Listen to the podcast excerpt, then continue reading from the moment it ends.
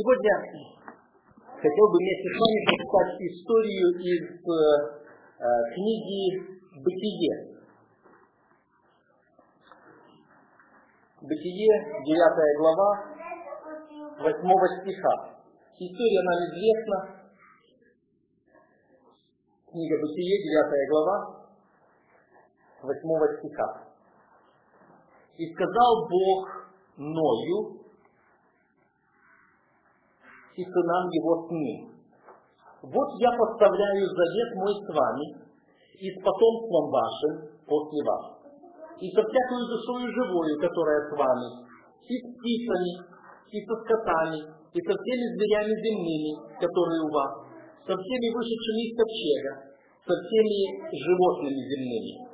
Поставляю завет мой с вами, ибо не будет более истреблена всякая плоть водами потопа, и не будет уже потопа на опустошение земли.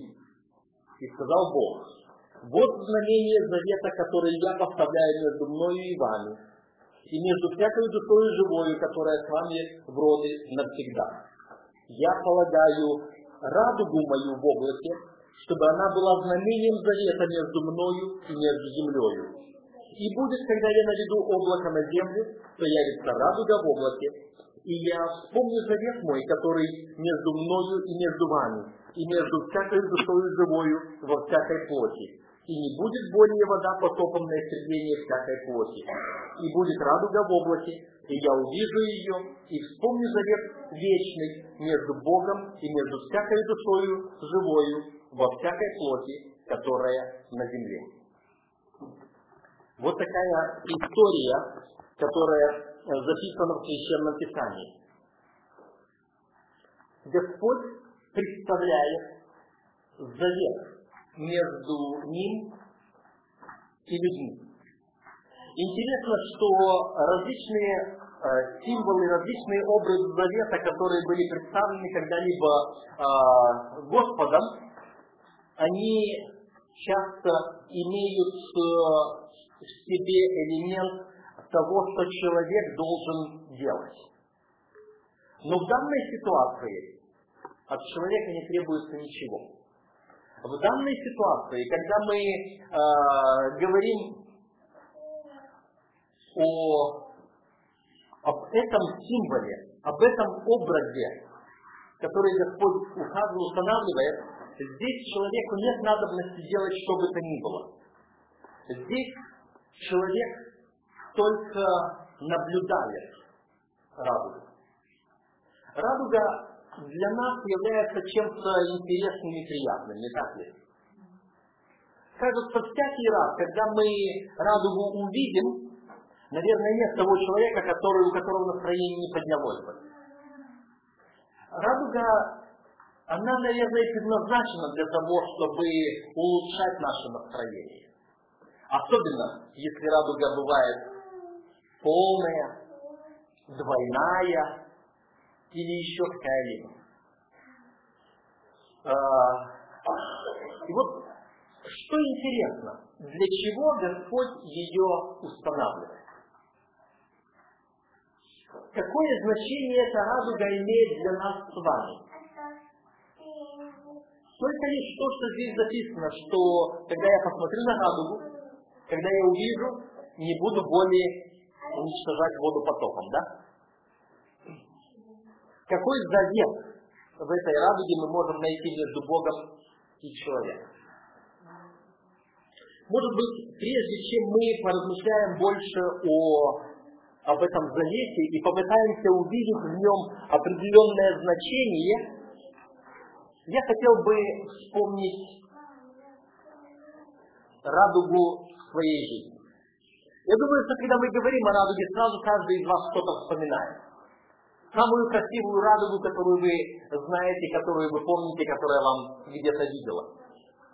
После дождя, после того, как тучи рассеиваются, и где-то начинается вот солнышко начинает пробиваться, и тут вот она радуга. Это было почти два года тому назад. А, в моей жизни наступал определенный этап, когда я должен был оставить место служения в одном месте и переходить на другое служение в другом месте. Решение было принято э, в среду. В четверг мне позвонили и сказали об этом решении. Мы молились в семье, мы думали, рассчитывали, настраивали себя на то, что мы должны принять решение о новом месте служения. В пятницу утром я начал собирать информацию об этом месте служения, куда меня направляют. А место было пустынное. Станица Коневская, в которой нет церкви, и в которой неизвестно, кто есть. Несколько человек где-то, где они. И я начал наводить справки. Стал звонить тем людям, которые там когда-либо совершали служение. А, стал узнавать, э, где есть кто-то, адреса, имена, телефоны. И вот моя первая суббота на новом месте. В пятницу я информацию собрал, в субботу утром я выехал из дома. Чтобы провести богослужение, какого я до сих пор не проводил. Богослужение в поисках людей мне пришлось объехать в Корейском районе все те точки, все те адреса, всех тех людей, которых мне подсказывали. Чей-то адрес и телефон у меня был, а чей-то было только имя и где-то там, где-то найдешь. Суббота прошла в том, что я объехал и нашел все девять человек, которые я знал, что на тот момент во всем районе присутствовали верующие адвентисты, которых мне нужно было найти, собрать и организовать группу, и после этого организовать служение. Необычное было. Необычная была суббота. Это было то время, когда я пытался настроиться на новое служение и думаю, как оно все будет. До сих пор я был в хорошей, большой общине, где мы каждую субботу имели поддержку многих членов церкви, участвующих в служении. А тут я должен собирать и вести этих людей. Смешанные чувства. Неизвестно, какая будет, какое будет дальнейшее служение. И вот я посетил последнюю сестричку в станице Челбахской, и после этого возвращаюсь домой. Часов шесть вечера, в субботу. Суббота, которая прошла голодной, потому что у меня не было еды, и никто меня не встретил с обедом. И вот я еду домой, чувство такое усталости, некоторой тяжести, некоторой неопределенности, неуверенности. И вот здесь я обращаю внимание. Я только выехал на трассу, ведущую в сторону Краснодара от Конецкой. Я только повернул трассы, которая шла из станицы Челбанской. И вдруг вот то чувство, которое после дождя немножко озон чувствуется в воздухе, настроение приподнимается, и вот она радуга. Полная радуга. От одной стороны до другой стороны. Этой стороной она упирается в станицу Челбахскую, там вдалеке, которую я только что оставил. А этой стороной прямо на трассу, прямо передо мной, вот я еду еду домой, возвращаюсь. И вот она радуга. Отсюда передо мной начинается полная, четкая и упирается в ту станицу Челбасскую, которую я только покинул. Как вам кажется? Что случилось с моими чувствами неопределенности? Что случилось с моими проблемами, которые у меня были передо мной, теми трудностями, с которыми я сталкивался. Все это улетучилось. Хотя некоторые трудности только начинаются. Я договорился со всеми этими людьми, что в следующую субботу мы соберемся в доме одной сестрички и проведем полноценное богослужение. В следующую субботу мы должны были собраться вместе. Я вернулся домой, всю неделю готовился, еще среди недели обзванивал, договаривался, я приеду в субботу в 10 утра, мы будем, мы соберемся и проведем богослужение страницы Конецкой. Пятницу вечером. Опять дождь. И дождь довольно-таки сильный. И дождь не на шутку разыгрался. Я помню, мы с супругой улеглись спать. Где-то около часу ночи мы проснулись от грома, от молнии, от шума дождя, сильного дождя. Супруга посмотрела и говорит, да, дождь сильный, может быть наводнение. Мы посмотрели, выглянули в окошко, легли опять спать. Спустя пару часов раздается телефонный звонок. Наши друзья звонят. Как вы там? А то нас уже затопило. Это была та пятница, ночь с пятницы на субботу, когда две трети Крымска скрылось под водой. И с четырех утра, когда нас разбудили друзья, мы уже не спали. Я выехал где-то в районе пяти утра выехал на машине по, по пол колеса в воде, вода почти достигала дверей машины, доехал до городской администрации, чтобы предложить помещение нашей церкви, стоящей на возвышенности для тех людей, которые оказались затопленными. Чуть позже я поехал объезжать, смотреть, что случилось в Крымске. Вода уже начала входить в 9 утра, и я смог проехать по тому мосту, который до этого был залит на полтора метра водой, чтобы выехать на другую часть Крымска. И увидел дома некоторых наших членов церкви, затопленные по второй этаж. Вернулся в церковь, там собрались некоторые, и вместе всего семь человек пришло из тех, которые смогли добраться до церкви, из тех мест, которые не были затоплены, хотя два человека были те, которые ночью смогли вырваться из воды, по пояс в воде подняться на возвышенность, прийти к своим друзьям и потом отправились в церковь. Мы провели короткое служение. Перед этим я только позвонил в Конецкую и сказал, у нас наводнение. Поэтому, к сожалению, сегодня я к вам не приеду. Когда приеду, не знаю. И полгода я еще там, в Крымске, помогал и церкви, и людям бороться с остатками этого наводнения.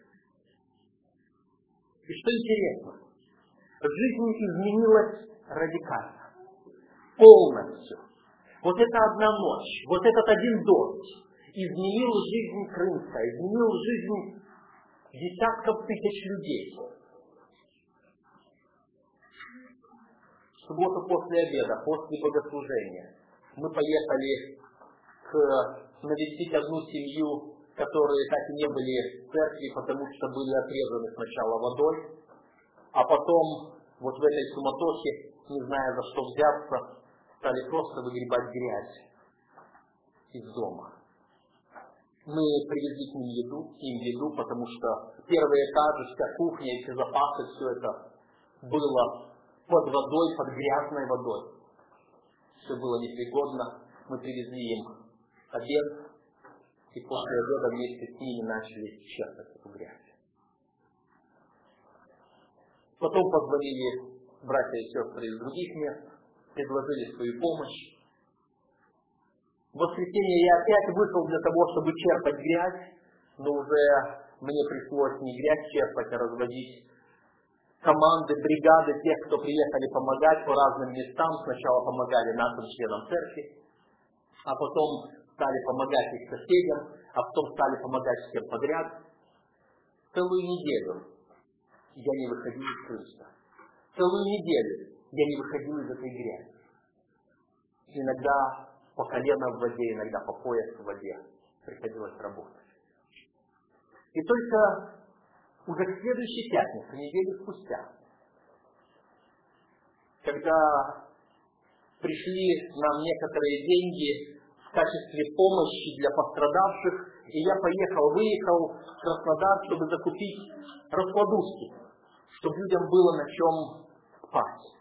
Потому что можете себе представить, в одноэтажных домах, где все в грязи, где все мокро, там не было даже на чем сухом прилечь.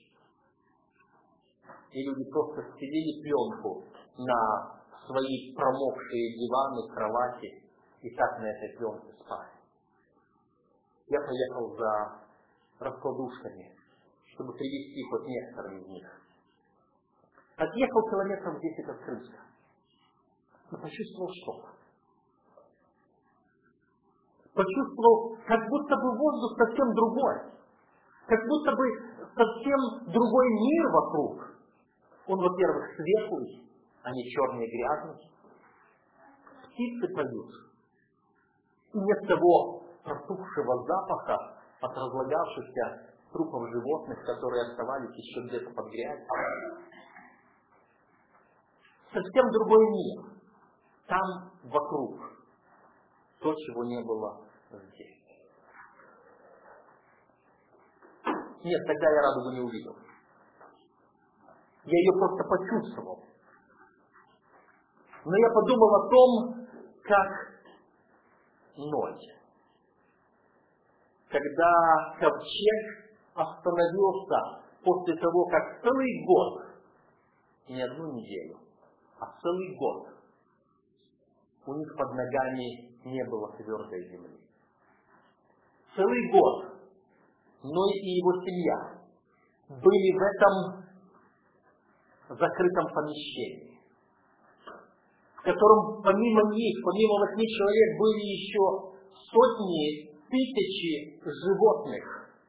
И, может быть, от этих животных тоже был не совсем приятный запах, как у нас в Крымске в то время. И вот, наконец-то, после того, как после этого года Ной открывает кровлю ковчега, выпускает одну птицу, другую птицу. Одна птица возвращается с листьями дерева плюет. Другая птица вообще не возвращается. Когда он еще ожидает некоторое время, чтобы подсохла земля, и они выходят из ковчега. Выходят туда, где только недавно было месиво грязи, где был потоп где было наводнение. И сейчас для них солнце светит. Сейчас для них радуга в облаке появилась. Сейчас птицы по-другому поют. Но и в первую очередь сделал жертвоприношение Господу, а потом Господь заключает с ним завет. И говорит, вот я поставляю завет мой с вами и с потомством вашим после вас. Поставляю завет мой с вами, что не будет более истреблена всякая плоть водами потопа. И не будет уже потопа на опустошение земли. Вот знамение завета, которое я поставляю между вами, между мною и вами. Я полагаю радугу мою в облаке, чтобы она была знамением завета между мною и между землею. И будет когда я наведу облако на землю, появится радуга в облаке. И я помню завет мой, который между мною и между вами, и между всякой душою живою, во всякой плоти. И не будет более вода потопом на истребление всякой плоти. И будет радуга в облаке, и я увижу ее и вспомню завет вечный между Богом и между всякой душою живою во всякой плоти, которая на земле. Бог говорит, что Он поставляет вот этот вечный завет между им и между человеком. Кому нужна радуга? Богу или мне?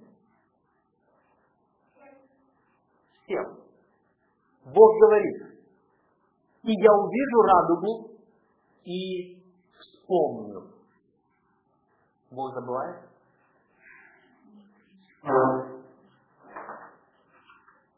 Вспоминается другая история. У меня есть э, любимый поэт. Я вообще-то не люблю стихи. Стихи любит моя жена.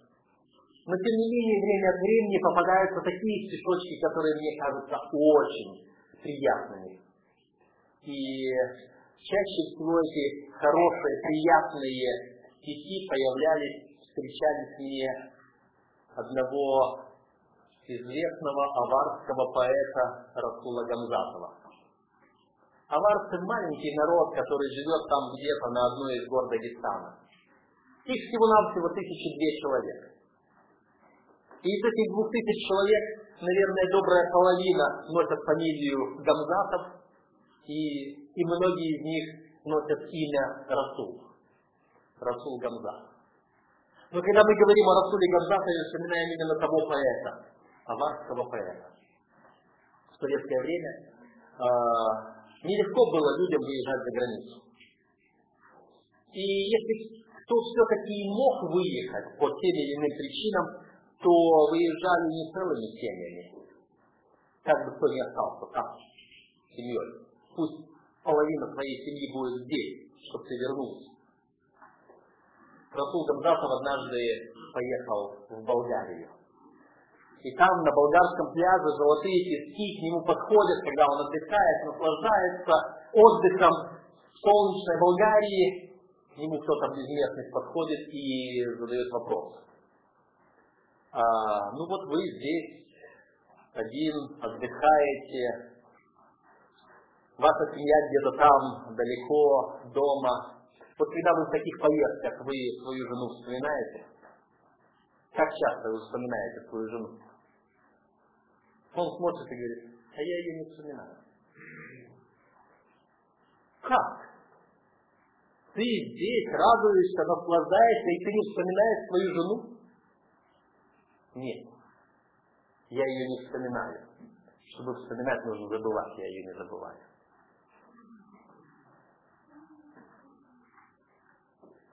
Он ее просто не забывал. Когда не забывает, зачем вспоминать. Интересно, Бог говорит, когда увижу радугу в облаке, я вспомню завет вечный. Бог забывает? Давайте мы посмотрим, как Бог может забыть и вспомнить. Откроем книгу пророка Иезекииля. Книга пророка Иезекииля, первая глава, и здесь я прочитаю со стиха 26. Иезекииль, первая глава, 26 стиха. А над сводом, который над головами их, было подобие престола, по виду как бы из камня сапфира. А над подобием престола было как бы подобие человека вверху на нем. И видел я как бы пылающий металл, как бы вид огня внутри его вокруг. От вида чрества его и выше, и от вида чрества его и ниже. Я видел как бы некий огонь и сияние было вокруг него. В каком виде бывает радуга на облаках во время дождя, какой вид имело это сияние кругом. Если вы внимательно прочитаете эту главу Иезекииля, то вы поймете, он описывает престол Божий. И он говорит, вокруг престола я видел сияние. Сияние такого вида, какое бывает радуга после дождя в области вот это сияние вокруг престола Божьего. И Господь говорит, всякий раз, когда я увижу радугу, я вспомню завет мой с человеком. Как часто Бог видит радугу? Он видит постоянно. Радуга вокруг него. Радуга окружает его престол. Это мы люди забываем. И когда написано здесь, что я увижу радугу и вспомню, это сказано примерно так, как, знаете, у нас у людей есть такое, такое такая привычка, такое действие. Я беру, спрятываю что-то у себя, хотя у меня ничего нет. Для чего я это делаю? Потому что я увидел у вас на плече что-то и хочу, чтобы вы стряхнули у себя. Я вспоминаю, что у меня здесь что-то есть для того, чтобы вам напомнить. Мы часто так делаем, да? Господь действует точно так же. Господь разговаривает с нами на нашем языке. Господь знает, что человек забывает, и поэтому Он в заповеди своей говорит «помни».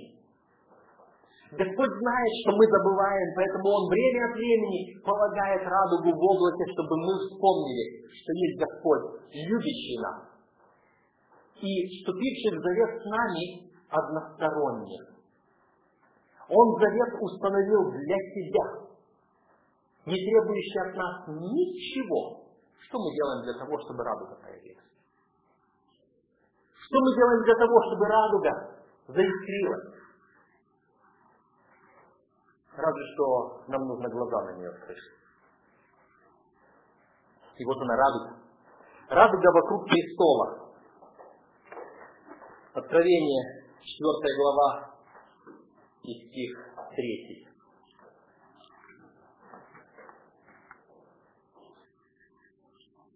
Прочитаю со второго. Четвертая глава Откровения со второго стиха. И тотчас я был в духе, и вот престол, стоящий на небе, и на престоле был сидящий и сей сидящий видом был подобен камню яспису и сардису, и радуга вокруг престола видом подобная смарагду. Опять-таки, Иоанн в Откровении видит престол, сидящего на престоле, описание примерно такое же, как у Иезекииля, и вокруг престола радуга. Радуга, которая там, в облаке. Господь всегда с радугой. Господь всегда помнит и не забывает. Но что такое радуга? Вы знаете, интересно иногда читать Священное Писание и пользоваться при этом древними текстами древним еврейским, древним греческим. Вы знаете, как будет радуга по-гречески?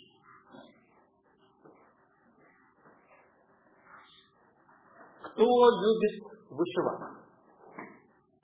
Кто помнит такие красивые разноцветные нитки,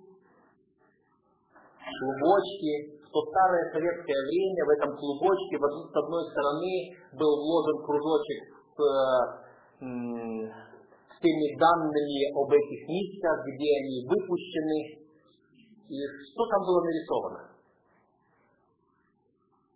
Кто помнит вот эти нитки?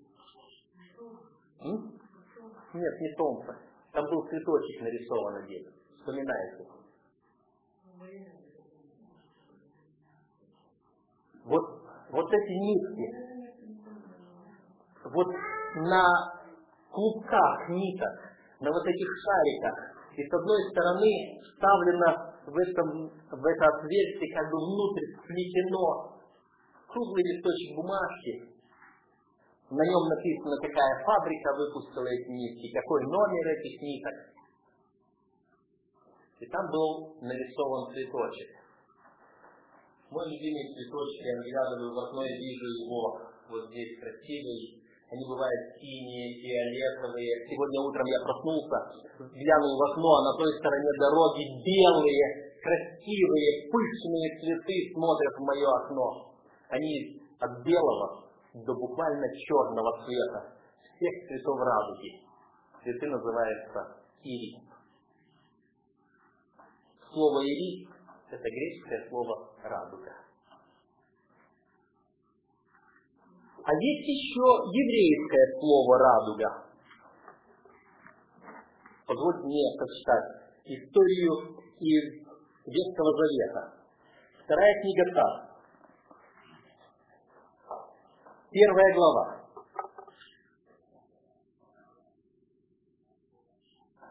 Вторая книга Царств, первая глава, и я буду читать 17 стиха. Первая книга Царств, первая глава, 17 стиха. «И оплакал Давид Саула, и сына его Иоаннафана, сею плачевную песнью. И повелел научить сынов Иудиных луку, как написано в книге праведного, и сказал, краса твоя, о Израиль, поражена на высотах своих, как пали сильные. Не рассказывайте в дети, не возвещайте на улицах Ашталона, чтобы не радовались дочери филистимлян, чтобы не торжествовали дочери необрезанные. В городе да не сойдет ни роса, ни дождь на вас, и да не будет на вас полей плодами, ибо там повержен щит сильных, щит Саула, как бы не был он помазан елеем. Без крови раненых, без стука сильных, лук Иоаннафана не возвращался назад, и меч Саула не возвращался даром. Саул и Иоаннафан, любезные и согласные в жизни своей, не разлучались, не разлучились и в смерти своей. Быстрее орлов, сильнее львов они были. Дочери израильские, плачьте о Сауле, который одевал вас в багряницу с украшениями и доставлял на одежды ваши золотые уборы. Как пали сильные на брани, сражен Иоаннафан на высотах своих. Скорблю о тебе, брат мой Иоаннафан, ты был очень дорог для меня. Любовь твоя была для меня превыше любви женской. Как пали сильные, погибло оружие бранное. И вы думаете, где здесь радуга? Радуга по-еврейски звучит кист. Это что-то вам напоминает? Нет, это по-английски. А по-еврейски радуга звучит кист.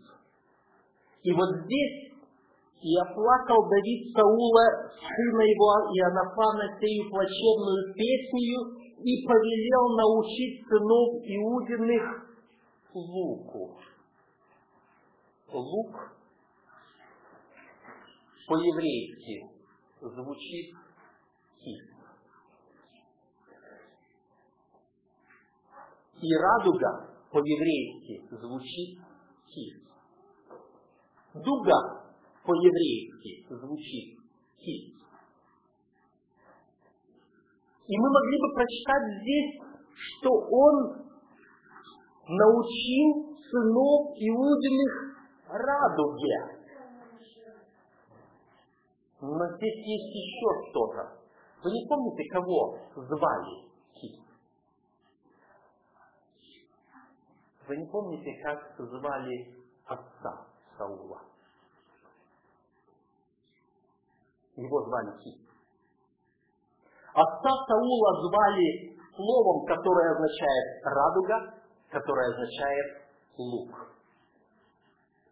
И вот в это время, когда Саул и Иенофан, сын и внук Кита, когда они погибли, те, которые, казалось бы, отвергли Бога, нет, за Иоаннафана это не сказано, то Саула это сказано, что они отвергли Бога, что они отказались от того что Саул отказался от того помазания, которое было дано ему, тем не менее, Давид ценил его.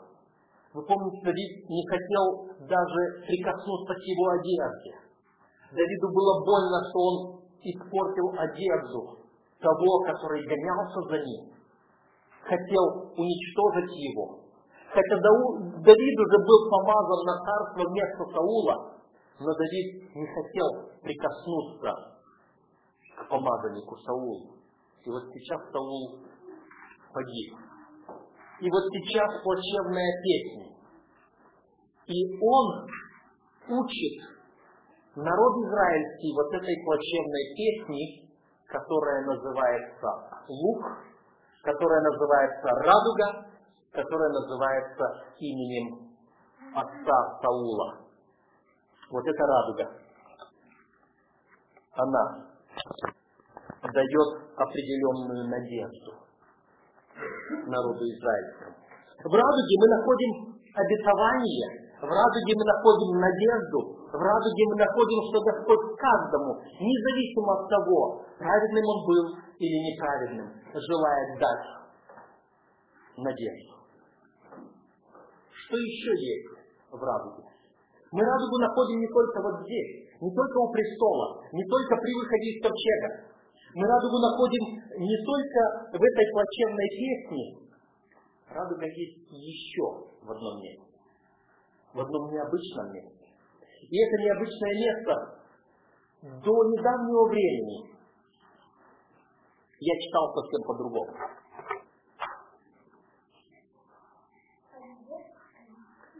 Книга пророка Авакума. Третья глава. И здесь написано значение еврейского слова «кист» переведено на русский язык как «лук». Но это место, я вдруг увидел, что здесь должно было быть другое значение этого еврейского слова «кист». Не лук, а радуга. И я прочитаю именно со словом «радуга», и вы увидите, что это действительно так я прочитаю эту молитву Авакума пророка для пения. Третья глава книги пророка Авакума. Господи, услышал я слух Твой и убоялся. Господи, соверши дело Твое среди лет, среди лет яви его. Во гневе вспомни о милости. Бог от Тимана грядет, и святые от горы Паран. Покрыла небеса величие его, и славою его наполнилась земля. Блеск ее, как солнечный свет. От руки его лучи, и здесь тайник его силы. Пред лицом его идет язва, а под стопам его жгучий ветер. Он встал и поколебал землю, воззрел и трепет привел народы, вековые горы распали, первобытные холмы опали, пути его вечные. Грустными видел я шатры эфиопские. Сотрясались палатки земли Мадианской. Разве на реки воспылал Господи гнев Твой? Разве на реки негодование Твое или на море ярость Твоя, что Ты вошел на коней Твоих, на колесницы Твои спасительные? Ты обнажил радугу Твою по клятвенному обетованию данному коленам. Ты потока не растек землю, увидевши тебя, вострепетали горы, ринулись воды, бездна дала голос свой, высоко подняла руки свои, солнце и луна остановились на месте своем перед светом летающих стрел своих, перед сиянием сверкающих копий своих. В гневе шествуешь ты по земле, и в негодовании попираешь народы, ты выступаешь для спасения народа своего, для спасения помазанного своего ты сокрушаешь, сокрушаешь главу нечестивого дома, обнажая его от основания до верха. Посмотрите, в этом описании мы видим Бога, который в гневе разливает потоки потопа. А потом он шествует, обнажив радугу свою, для того, чтобы спасти народ свой. Он это делает по клятвенному обетованию данное, данному народу. И это очень интересное место, где Господь с луком своим, многоцветным, с радугой своей выступает для спасения народа своего. Эта история произошла в далеком 1988 году. В то время мы с молодежью в Туле закончили изучать книгу пророка Авакума. Мы изучали книги малых пророков по порядку. Каждый месяц по одной книге, 12 книг. И вот мы подошли к Новому году, это был новогодний вечер, и на вечере мы хотели сделать как бы экзамен на знание, на изучение книги пророка Авакума. Наша команда должна была представить некоторую сценку, инсценировку по третьей главе книги Авакума. И для этой цели мы решили сделать следующее. Пророк Авакум, он был пастухом в Иудейских горах, и мы изобразили большой плакат на стену, нарисовали вот этот пейзаж иудейских таких пустынных холмов. На фоне этого пейзажа меня надели, одели форму в одежду, похожую, как у тех древних иудеев. Я должен был выступать в виде этого пророка Авакума и должен был декламировать вот эту молитву для пения под специально подобранную музыку. На каждый стих вот стиль вот этого иногда на каждое предложение, на каждую фразу. Мы выбирали на протяжении долгого времени, подбирали отрывки от различных музыкальных произведений, чтобы составить вот такую музыкальную композицию, э, которая передала бы настроение всей этой главы, всей этой молитвы для пения. Где-то она была грозная, где-то она была как радуга, проливающая надежду, где-то была как молитва, где-то была как ободрение. И чтобы эта музыка звучала как следует, мы решили использовать э, бывшие у меня находившиеся на сохранении, но чужие музыкальные аппараты, э, профессиональные, которые давали чрезвычайно качественный хороший звук, но мы решили, пусть это чужое, пусть оно у меня на хранении, но давайте для этого случая мы его используем. Вот этот профессиональный студийный магнитофон, на нем была записана вся эта музыка, он был подключен для того, чтобы мы использовали его в качестве музыкального фона. И вот наступает этот момент, я ухожу переодеваться, и уходя отсюда, я говорю всем тем, которые находятся возле аппаратуры, говорю, а вот этот магнитофон я включу сам. Я за него ответственный, он мне доверен, это дорогостоящий аппарат, я его сам включу. Я ушел переодеваться. Я переоделся, возвращаюсь как пророк Авакум, захожу в зал и чувствую что-то. Атмосфера напряженная. Почему? Я подхожу, чтобы включить мой магнитофон, и вижу, что там включать нечего. От этого магнитофона остался обугленный кирпич магнитофон питался от 3 вольт, а его напрямую включили в 220. К этому времени уже другой молодой человек нес другой магнитофон, тоже качественный, тоже профессиональный, но не такой импортный, не такой дорогой. Он уже тут включал, уже все настраивал. Но вы можете себе представить мои чувства в это время. И я вышел для того, чтобы сейчас декламировать вот эту молитву Авакума для пения. И вот уже подключают новую аппаратуру, вот уже звучит эта мелодия, под которую я должен был точно попасть слово в слово под эту мелодию. Для этой цели у меня был другой магнитофончик, и под моим тюрбаном был, были наушники, которые мне наигрывали уже эти слова, записанные под мелодию, чтобы я не сбился, чтобы я ни раньше, ни позже, чтобы паузы выдерживал, когда нужно. И я слышу, вот она музыка уже включается, я включаю свою, и я декламирую вот эту молитву Авакума для пения.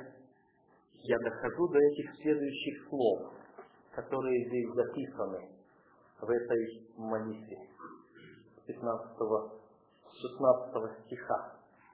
Я услышал и затрепетала внутренность моя.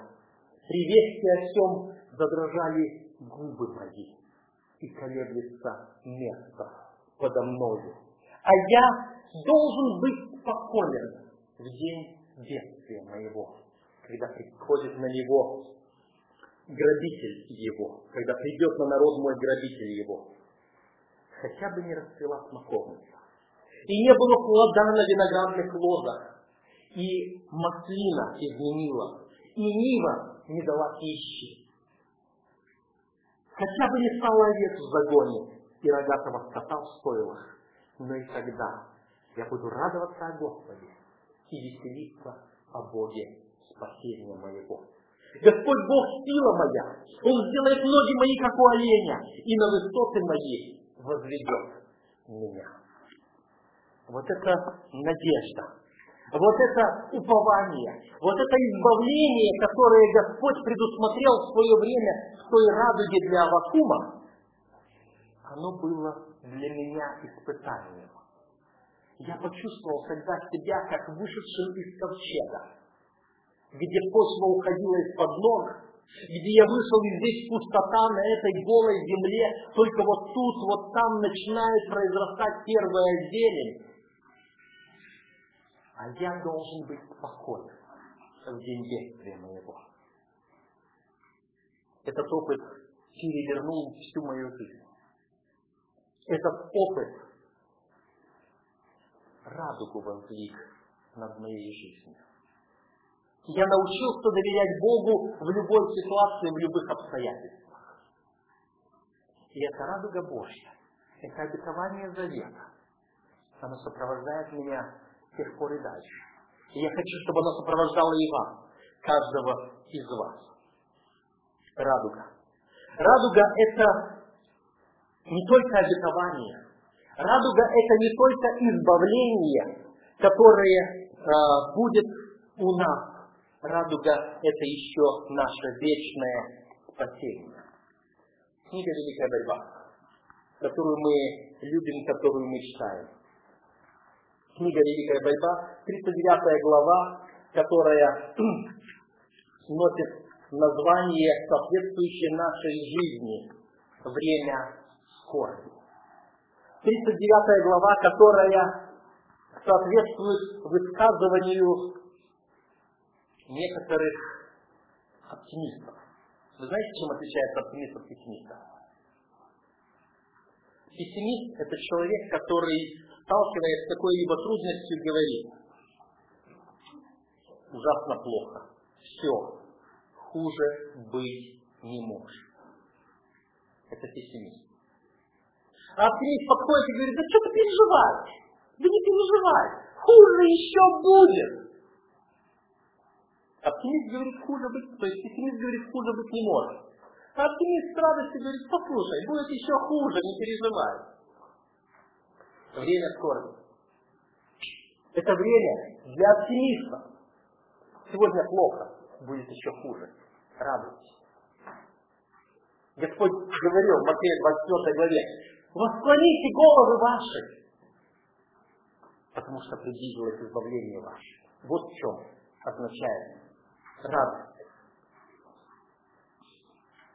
С надеждой народ Божий ожидает знамений пришествия своего царя, когда сторожей спрашивают, сколько ночи, они отвечают, не колеблясь.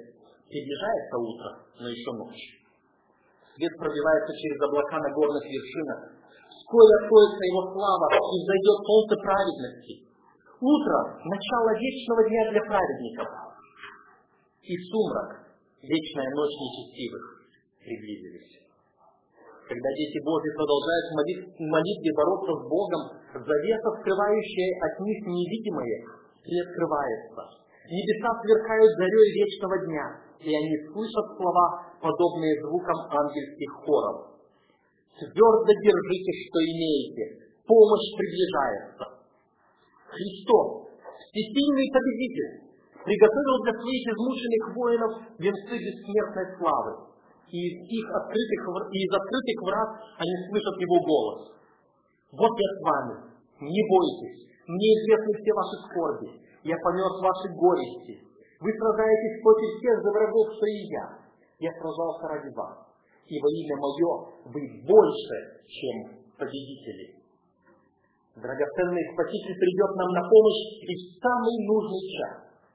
Путь к небу освящен его стопами. Все шипы, раздирающие наше тело, ранили и его. Каждый крест, который мы призваны нести, прежде нес он. Господь допускает столкновение, чтобы приготовить душу к небесному покою. Время скорби – это страшное испытание для народа Божьего. Но в это время каждый истинный христианин должен взглянуть вверх, чтобы с верою увидеть радугу обетования, окружающую его. И дальше слова и возвратятся избавленные Господом, и придут на Сион с радостью, и радостью вечная над головою их. Они найдут радость и веселье, печаль и вздохи удалят. Радость вечная над головами их. Вот эта радость вечная, это радуга над головами их. Господь радугу повесит вокруг каждого ожидающего его во спасении. Даже в то самое смутное время, даже в то время скорби, которое описано здесь, в этой главе книги «Великая борьба». Потому что Иисус Христос, победитель, избавитель, Он идет как победоносный. Давайте посмотрим на Иисуса Христа, каким Он выступает. И это я смотрю, открываю книгу Откровения, шестую главу. Здесь а, с первого стиха я читаю. Откровение, шестая глава, с стиха. «И я видел, что Агнец снял первую из семи печатей, и я услышал одно из четырех животных, говорящее как бы громовым голосом, «Иди и смотри!» И взглянул я, и вот конь белый, и на нем всадник, имеющий радугу и дам ему венец. И вышел он как победоносный, и чтобы победить. И этот белый конь, и сидящий на нем, имеющий в руках радугу. Нет, здесь написано лук, но это одно и то же. Он имеет в руках радугу. Он вышел как победоносный, чтобы победить. Это Иисус, который возвращается за нами, как наш Спаситель. Итак, радуга это обетование, это избавление, это наше вечное спасение. И в то время, когда будет самая трудная скорость, когда мы посмотрим на то маленькое темное облачко величиной шеечской водой, которое будет приближаться все ближе и ближе, и в центре которого мы узнаем Иисуса Христа, сидящего на престоле, написано, что вокруг этого облака будет радуга. Радуга спасения, радуга избавления. Всякий раз, когда вы видите радугу, помните. Помните, что Иисус Христос обещал нас спасти. Помните, что несмотря ни на какие трудности в вашей жизни, Господь рядом с вами. Помните, что Он не забывает, потому что радуга вокруг Его престола. Поблагодарим Господа за это. Прославим Его. Помолимся.